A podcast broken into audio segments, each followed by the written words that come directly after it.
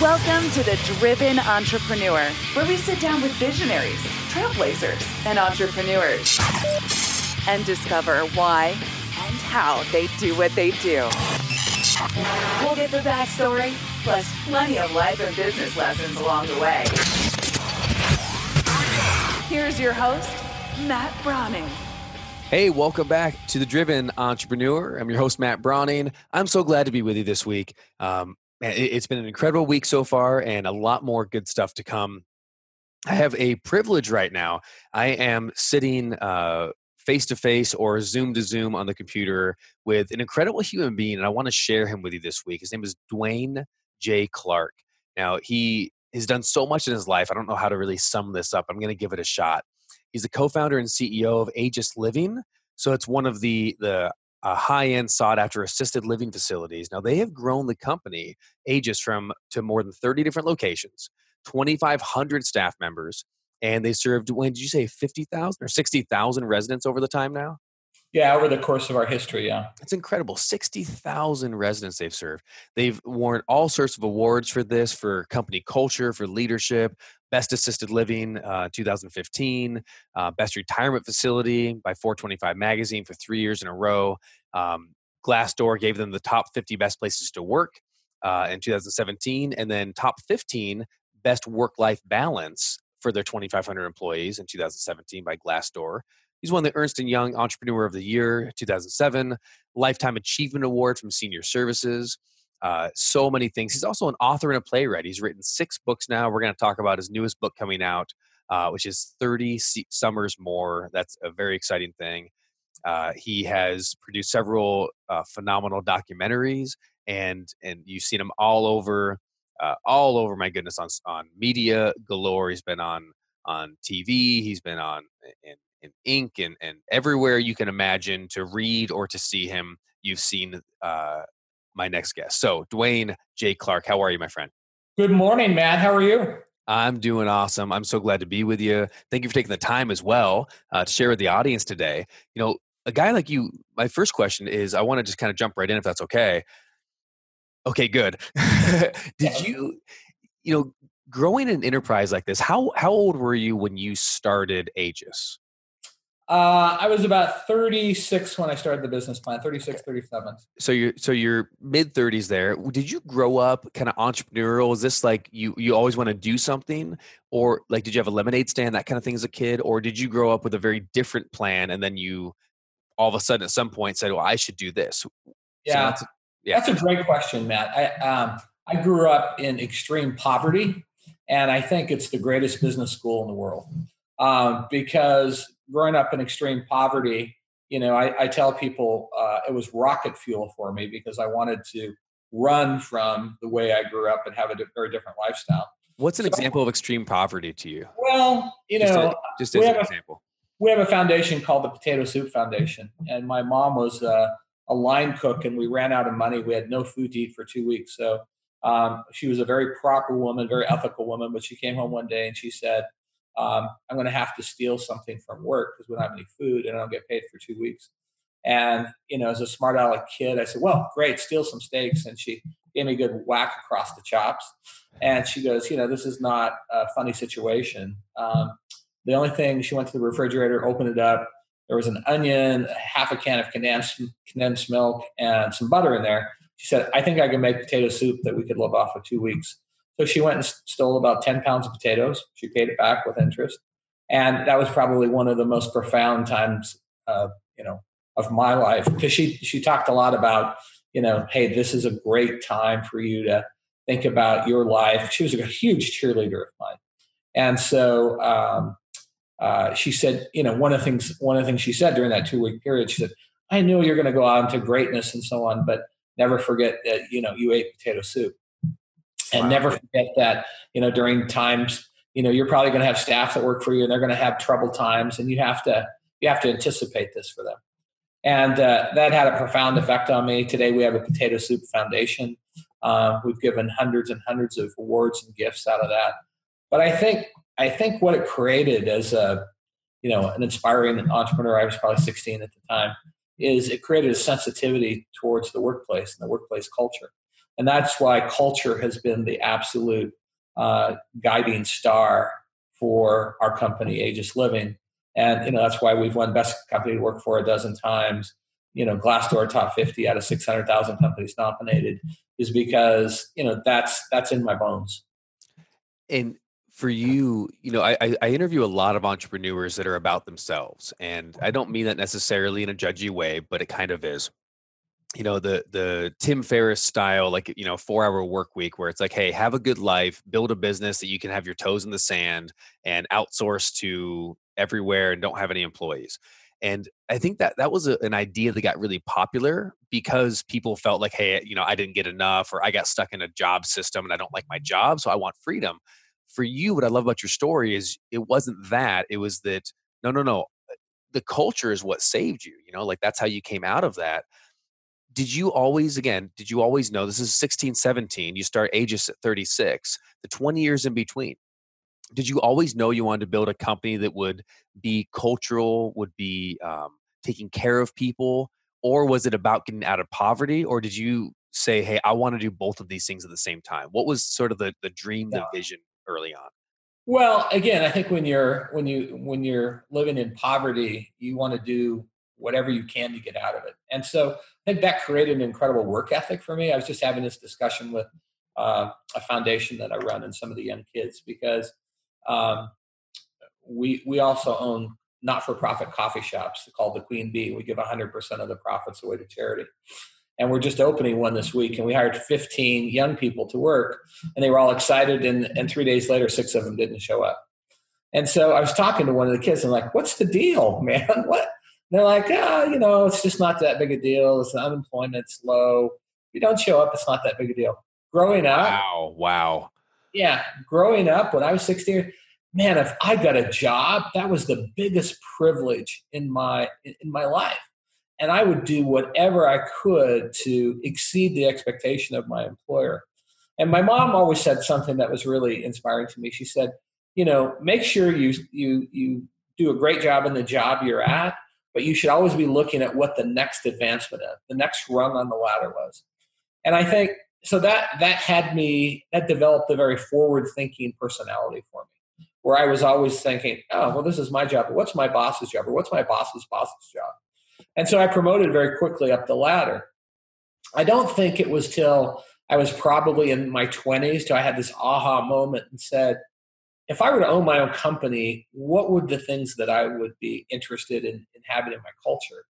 And you start to realize, you know, especially when you have a, a company that's employee intensive, um, that you can be the smartest guy on the block, you can have a great business plan, you can have all this capital, but if you have a, a, a business that's employee intensive, it's the person that's touching that customer every day. You know, no matter if you own a hotel or a restaurant or a resort or whatever it is, hospital, it's the person that touches that customer that that grooms that relationship and builds that trust. And unless that person that's touching the customer is delighted, unless they love your company, your your service chain is broken. And and so I mean that's why Nordstrom's got to be Nordstrom's, right? Is because the, the customer service was so outstanding. Um, so I, I, think I think that's the recipe, and I, I learned that in my twenties, and that again that's become the, the, the standard torch for us to bear. And, and, uh, there's there's no procedures or processes or manuals that are gonna that are gonna be more important than that element. How do you how do you weed out is the wrong word. How do you weed in the right people and to really to get that? So I guess my, my question really is this can you heart's huge. Can you teach heart or do you look for people with a right heart and then teach them the skills? What's your yeah. take on like skills, talent versus heart? And how do you find that? Right. Cultivating is one thing, but how do you find it in the first place? And well, how do you find out whether or not it's there? You can't train heart, right? Yeah. So you, you can't say, oh, I'm going to I'm to train some compassion right into your soul, mister. you can't do that. So uh, we have some very innovative techniques. One of the things that we have mastered is a is a process called the group interview. And I'm not talking about a, a, a, an interview where you go in and there's a panel. That's what a lot of people think group interviews is. I'm talking about you get 15 people who apply for the same job and Yes, all yes. interview at the, for the, at the same time. Now, let me tell you what happens. This is a social experience and group dynamics. So before they even go into the interview, they come into the reception area and they're all gathered there. They're kind of uh, anxious. They're kind of maybe even some are a little agitated. You get so much information from those people before they even go in. to the. Yes. So the receptionist has each of their names, right? And so you may have the guy that comes in and go, these directions were crap. You know, I can't believe you guys. Your parking sucks. You know, whatever. So during their 15 minutes, and the interview always starts late. So that during that 15 minutes they're waiting, you'll you'll see all this behavior about these people. The other thing that like the real essence, right? Like how they're acting. Absolutely, man. Right? Who these people truly are to their core. You may see some guy that's sitting down, and a woman comes in, and he goes, "Oh, here, take my chair," you know, and we'll purposely not have enough furniture for people to sit on and so on.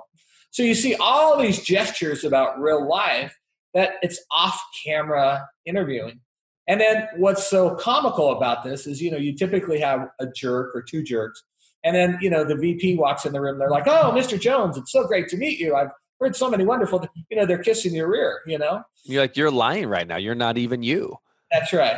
And so then you take him in, you interview him, you ask all these questions, and you ask heartbreaking question like, "What's the most difficult decision you've ever had to make?" And you ask this at the end, and you pick a person who you know has compassion and depth, right? Because you've been with them now. This interview lasts three hours, so this is at the end of that three-hour period. If a person says, "Oh, I had to disconnect my parents from life support system," and they get upset and emotional and teary-eyed about it, wow, compassion has come out. If the guy says, "Well, I really struggled between picking, you know, biology or history in college. That was a huge deal for me." Not Wow. much depth, you know, not much compassion. The other thing that we do is we have them choose a person that they would hire for a position beside themselves. And that's an interesting position in itself because people will lobby for themselves. Like, wow, you know, I, I really think I'm the best for this, but but other people are very confident. They'll say, you know, why I really appreciate my skills. Jody had some really incredible points here. So you get data and information from the candidates that they're actually interviewing the other candidates while you're at work there as well. So that's that's one of the things that we do. Well, I mean, I wish we could unpack that for an hour right now. I hope uh, if you're listening to this on, on audio on the podcast feed, make sure that you rewind back about five or 10 minutes and take notes on everything he just said. I mean, that was brilliant. So the, the pattern I keep hearing though is it's not about the surface, it's about the depth. And it's Right. not about what they answer, it's about how they answer, how they go about the process. And you're discovering values, you're discovering character, you're discovering uh, really human essence, and you're uncovering heart. I Right. Richard Branson talking about kind of a similar idea, you know, with looking for a flight attendant or looking for someone to do customer service for Virgin Airlines. And again, it's all about it's like, I don't care what you tell me. And I don't even care what your skill set is. Anyone can learn to serve a cup of coffee or change a bed sheet or whatever it is. I want to know how you're interacting with the other people. Right. Yeah. Well, some of the best interviews I've ever made has been real life situations. But you know, I was uh, I was at a brunch on a on a Sunday, and I hired the guy that, that was the manager of the restaurant for the brunch because I saw how compassionate he was and how service oriented, how the staff interact with him. And I sat there and observed him for 90 minutes, and it was real life, you know. And I hired him, and you know, he he be, eventually became a president of a company. He was this guy who ran a brunch 20 years ago. wow. You know, uh, all put that on a bumper sticker for me. What would you say? What's the lesson? What's the principle to live your life by when, like, to be the brunch guy, you know, to be the brunch guy turned president, um, to be the hired interview? What what is my tactic about this and finding these people, or Well, like uh, so for me, like say I want to I want to have that experience where I go in and, and I do my very best because that is who I am. You know, I, I think something like as I listen to you, I'm thinking, man, like, you know, do your best because you never know who's watching. yeah. You know, Yeah. always show up as your true essence. Kind of what's the principle? How would you put that in your mind? Well, I don't think you can fake who you are in life. I mean, that's the first thing. You can't you can't fake it uh, uh, to make it. You know, you can't you can't fake who you are. And the true you, the true essence of you, shows up at some point in your life. Whether it's in that receptionist lobby, whether it's the brunch service, whether it's you in you know off camera, the true essence of you is going to show up. So you know, you, you got to decide how you're going to walk on this world. And, you know, if you've got some bad tendencies, sooner or later, somebody's going to find out about them. That's phenomenal. Now, as you went in to more and more of, you know, building the business, taking care of people, and you take care of people in a lot of different ways. You take care of employees on that level, or right. team members. You take care of the clients. Um, all like there, there's so much to that. It's, and when you get to this level, I'm assuming it's almost mm-hmm. like does it ever feel like you have two different businesses? Like you have the business of taking care of the team, and then yeah. you have no. What what is that like for you when you well, taking care of everyone in your spheres? I think it goes back to Matt how how how you want to walk in this world, right? And so your personality it, it, generates in a variety of ways. So I have a foundation called D1 Foundation, and it's essentially kids of color that come from impoverished homes that are that are D1 eligible athletes. And um, you know, I have the same personality with them as I do with my 83 year old residents, as I do with my you know staff that are running the company, because it's it's my essence about hey, I want to make a good impact on the world and you know, we talked before the show started about about artifacts. You know, one of my missions in life is to create good artifacts of life. You know, what are you going to do on this planet that lasts longer than you? You know, is that create a foundation? Is that um, you know mentor a young person? Is that build a building? Is that write a poem? Is that write a book? Is that write a play? Do a documentary? What are your artifacts of life? Because you know, it's pretty much meaningless that, hey, yeah, I bought my house and I made money and I got a nice car and everything else. But, you know, that really doesn't distinguish you in any way. Um, and I think what really is impactful is if you say, God, uh, you know, God forbid I got hit by a bus today. What would be my artifacts on this planet? What have I done so far? And I think if people approach life in that way, that they would take a much more substantive path At what age did you start thinking like that? Is this something that you began thinking early on, or was this after getting some success? Because the classic story is you begin climbing the mountain of success. Now you're you have a company. Now you're getting things going, and then you go, wait a minute, this isn't all there is. What am I leaving behind? Was there a process for you to get to that mentality? And then second is, do you recommend going through the process, or you know if you're 20 years old should you start thinking right away hey i don't i haven't started my first business yet but i want to start thinking like an artifact thinking. Do you recommend yeah. doing that or is it a process one has to go through? Well i think for me there was a couple things. I think i think your comment about you know you achieve all the material things and then you say what else is there? I think i went through a, a process of that. But i also think you know one of the benefits of the work i do is i have all these oracles in my life and I'm I'm holding hands with people that are literally spending the last few minutes on this planet, and they talk to me about what's important. You know what what they wish they would have done, what they did that was important. That's an incredible education. What a classroom! What a classroom! You know. Yeah. So I think I think those two things have helped me. Uh, and you know, I have friends that work in the movie industry or professional athletes or whatever. And I, w- I would tell you, 90% of them go through this struggle about okay, I've reached this goal, I've reached this mountaintop, I've reached this pinnacle. What else is there for me that's profound in my life that's that's going to juice me up at the end of the day? It, you know, it's almost like the, there's there's another problem that comes. You know, I'm a big, big proponent of understanding that we should always solve the previous problem, and the future solution always has a new problem, right? And it's like the biggest problem I'm seeing with that is so many people are striving after this dream, this goal, this vision they've had. You know, talk, you talked about professional athletes, and I know some of the films, like when you did um, the documentary Full Court, right? The story about right. Spencer Haywood, um, right. that super iconic Seattle Sonics, uh, NBA Hall of Famer, phenomenal player, and he's got an amazing story you look at a guy like that and you could say, wow, like look at what you've achieved. You played in the NBA. You were on the Seattle Sonics. That's that was your dream, and look and look how far you've come. But then once you achieve it, then what? There's usually like the metaphor I'd use is like when people lose weight for wedding day, right? It's like you yeah. look towards your wedding, and then eventually you get in the perfect shape and you're ready for your day. And then when the goal's gone, it's like, what's the purpose? Right. Same with retirement. You know, now I'm free. Yeah, but you're not working towards something. Yeah. How do you and you've done I mean again with with documentaries, with books, with I mean three different, you know, foundations, nonprofits and then some and all and everything you're doing.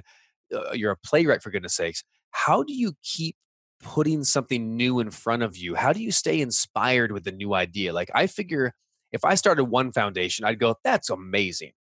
Yeah. How do you keep inspired with what you've done and what you're continuously doing, right? Because Potato Soup Foundation is still going. Queen right. still going. D1 is still going. How do you stay inspired with your creations that you made 10 years ago or whatever the time frame is as you're still looking forward? Yeah, I, I think my I, I have a fear of boredom for one. So, uh, as silly as that sounds, it's true. I, I, I don't want to be mundane. I don't want to be bored. Um, I think this is this is the juice of life, man. Um, you know, if I told you you may love chicken salad, and I say, Matt, you're going to only be able to eat chicken salad the rest of your life. You're like, oh, I love chicken salad, but you know, about day nine, you're not going to love chicken salad anymore. I think sometimes that's how we approach life. We have a myopic goal of, hey, I'm going to do this. I'm going to work till I'm 62. I'm going to retire. I'm going to go golfing in Arizona, and then it's like, man, that's not what I thought it would be. The fantasy was much better than the reality. Yes. And so, you know, that's how I approach life is that, you know, I'm going to make my life interesting every single day. I'm going to spring out of bed in the morning and use every single day to make it as rich as I possibly can. And, you know, I just encourage your listeners out there to, to escape from the mundane you know, uh, again, my mother was a great uh, cheerleader for me and having confidence. And I remember when I started my film company, I said, I'm going to make documentaries. And people said, What do you know about making documentaries? And I'd just been to a, a lecture where I heard uh, Melinda Gates, Bill Gates' wife, talk about how she wanted to do something. Bill Gates said, "Well, there's no reason you can't do it because of the internet and you know all the tutorials out there. Anybody that wants to do anything can find out if they're passionate about it. We'll put in the study." So that's what I did. And so anything your guys want to do, they're listening. If you're passionate about, there's so much information, so much access. Nothing you can't do.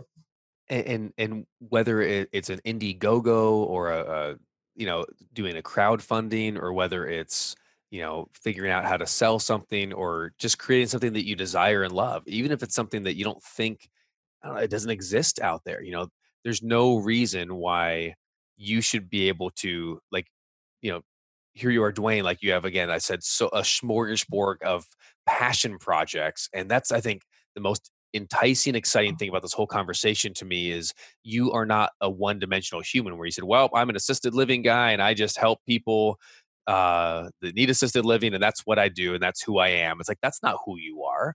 Um, yeah. Can you speak to a little bit about um, identity, maybe? You know, knowing that what you do isn't who you are, because I think you're probably the poster child for that statement. What's yeah. your take on it? What do you think about it? Kind of chat me up on on your role and identity for an entrepreneur.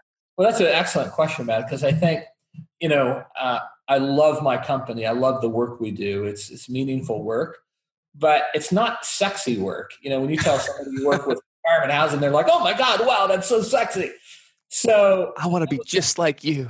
Yeah, exactly. I've dreamed of that since I was six so you know that was one of the things that was always bothered me. And you know we have incredible beautiful architecture that looks like four seasons hotels and so on. But i didn't want to be known as the the old folks guy. And um and i think i have a lot more to offer the world than just being that. So i looked at my skill set and said hey how transferable are these skills? You know i'm a really creative person. Can that be put to use in writing a play? Um, can it be put to use in terms of uh, you know, writing a, a, book or making a movie or whatever. And you know, my my book Thirty Summers More that's coming out, I, I essentially uh, was on a bad track health wise and ended up in the hospital one day. And I and I'd been writing this book. I was going to write about the sixty thousand residents that I thought. And I got to the hospital and I'm sitting there for three days. I asked my wife to bring the script that I'd only been working on a few months. And I started reading. I go, this, this is not about my 60,000 residents that I've taken care of. This is about me. Shame on me that I haven't taken the, the wisdom and the advice of these people who've lived to 100 years old. I got to change my life. And from that point forward, the book took a different direction. And, uh, you know, I lost 50 pounds, um, I started doing transcendental meditation, working out differently, eating differently, having you know different way of thinking, even what TV I watched. I mean, it got into all kinds of things, and uh, you know, dramatically changed my life. And you know, I just turned sixty, and you have to. Uh, you know, I plan on working in well into my 80s. You, you have to you have to live your life differently if you want to be you know an A level athlete in the way you train, and that that that that's one of the things this book help, helps people do. So the book is 30 Summers More, and I'm very excited about this. We are just going to segue to that, but th- that was beautiful. So it comes out in June. You get it on Amazon, wherever books are sold. 30 Summers More.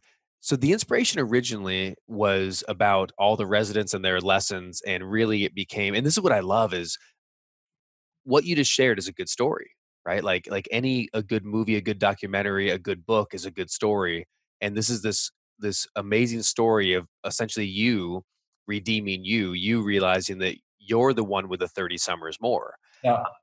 So do you get like when you're reading this, is this for someone who is 60? Is this for any different age group? What are we what are we wanting to get out of that? Um, because it sounds inspiring already, right? Like I want to yeah. know if my summers are counted. Yeah. And I got roughly 30 of them. Is it a question of what am I going to do with them or is it explain a little more about like yeah, what well, I'm getting out of that because that's so exciting to me. The 30 Summers More was more, uh, I was sitting on the beach with a buddy of mine, and this was about four years ago, and he goes, You know, I probably think we got about 30 summers more. You know, I thought, wow, that's an interesting concept to think of life and longevity that way. And so, you know, I, I would say a 25 year old could read this book and get great benefit out of it because it, it, it has great health practices from around the world. I, I've traveled to 82 countries. Um, I just got back from Iceland three days ago. And, you know, every country I go to, I talk to the people, I look at their longevity practices. I was, you know, four days ago, I was out in the Blue Lagoon in Iceland at 28 degrees in an ice storm getting a lava scrub because they said it was good for my health. Now, I'm not sure I'd recommend that to do for two hours. I was looking for a miner's helmet and some scuba gear out in that weather, but you know, it was, uh, you know, that's that, they're the fourth happiest country in the world, and they their men lived the longest of any men in Europe, um, over 81 years of age, four years longer than American men. So they have some wisdom. Something so, to the lava scrub, I would assume. Yeah, exactly. So I, I, think the book is really meant to give you all kinds of little tips on how to live your your your life well. And if you're a you know if you're a serial entrepreneur, the thing I will tell you, being an entrepreneur now for almost 40 years, is you've got to take care of your mind and body. It's, it's like you have to train like a pro athlete. And the sharper you are, the better you're doing business. And you don't think of those things when you're 30 or 35, maybe even 40. But man, you will have an edge in business if you take care of yourself. And so the book is chocked with tips about how to do that. Like a great example, a very simple example. Um, in Japan, when I was in Japan, I was talking to people. One of the things they do is they keep a glass of room temperature water uh, by their bedside all night. And the first thing they do before they're in the morning, before their feet hit the floor, before they go pee, is they drink that water down. Now you're going to say, what's the big deal, Dwayne? Well, during the night, your body will lose anywhere from 15 to 20 ounces of water. And what happens is that's when you get brain fog, and all the cells that die in your body that can do bad things to you need to be flushed. Now, mo- most people do. I see you drinking your water. Good for you, man. Mm-hmm. Uh, the first hydrate, thing, guys, hydrate. After they pee, they go and drink a big cup of coffee. What does coffee do? It dehydrates you. Yeah. So you're saying, "Oh God, I got this brain fog." So just do this, guys. Just go out first thing in the morning, drink room temperature, not cold. If you drink cold, your body has to warm that that that water up, and it it, it takes a toll on your body. Just drink 12 to 15 ounces of room temperature water. Chug it down. Then go into the bathroom. Your day will start completely different. That one simple tip. It starts your metabolism. It gets rid of your dead cells. It gets rid of brain fog. You, I, I get so many cards and letters from people say that really changed my life. Simple it's tip. So awesome. So the book is 30 Summers More. It comes out in June on Amazon and anywhere books are sold. Make sure you get that there. And let's also push it to, to a number one bestseller. Uh, so if you're listening to this in June, get the book right now. It's going to be amazing. I can't wait to get my copy as well. I'm going to pre-order as soon as it's available. Uh, Dwayne J. Clark, man, thank you so much. I know we're just coming out um, on time right now, and I want to get you back to your life. Thank you for for taking the time with us. Thanks, man. Live long, live strong, man. Hey, man. Final, final question. And this is a real simple one, but maybe complex. If you could change anything over your history and your past and all that you've done and lived and accomplished in your life, would you change anything? What would it be? Or would you leave it all the same? I would leave it absolutely the same. I, I think even the painful things that have happened in my life have been good lessons and, and, and guiding principles for me. And, uh, you know, the people that say, oh, God, this happened in my life or that happened in my life, and take those as lessons Dr. Wayne Dyer, I don't remember him, but he he influenced me a lot. He used to tell me, learn in reverse, Wayne. Learn in reverse. Which meant, you know, if you think you're going backwards, use those as as really great examples of how to how to advance. So you leave it all the same, potatoes and all. Exactly, man. potatoes and all. And I still love potato soup. Dwayne J. Clark, thank you for your time. Thank you so much. Thanks, Matt. Guys, you can follow Dwayne J. Clark on Instagram at Dwayne J. Clark, Facebook at Dwayne J. Clark, and his website, shockingly, is Dwayne J. Clark. That's D W A Y N E, DwayneJClark.com. Check out the book 30 Summers More. That's amazing. Also, you can, of course, if you go to his website, Dwayne J. Clark, you can see uh, the history. Check out some of the documentaries like Full Court, uh, My Mother, My Son, which is a memoir turned into a film uh, with renowned director Irwin Winkler. Um, so many different great films. And check out the foundations. You got the D1 Foundation serving underprivileged youth, the Queen Bee Cafes that are Seattle based uh, and with two different locations. So he's moving more and more on there, supporting amazing uh, charities like the YMCA and the Girl, Boys and Girls Club and so forth. And the Potato Soup Foundation, which of course is all about well his story and the foundation helps treat people for a medical emergency treatment emergency housing funeral expenses and crisis situations. Um, so grateful to to have a guy like this on our show. Um, so reach out to him on social media and get the book. It's phenomenal. Guys thanks for listening subscribing rating and reviewing if you haven't already. Pop over to itunes and do that. If you're listening in the car make sure you subscribe on apple podcasts on google play stitcher spotify wherever you get podcasts and follow me on social media we'll put some instagrams up uh, from maybe some shots of me and Dwayne here at, at Matt Browning. Thanks so much for listening. And as usual, get out there and crush it.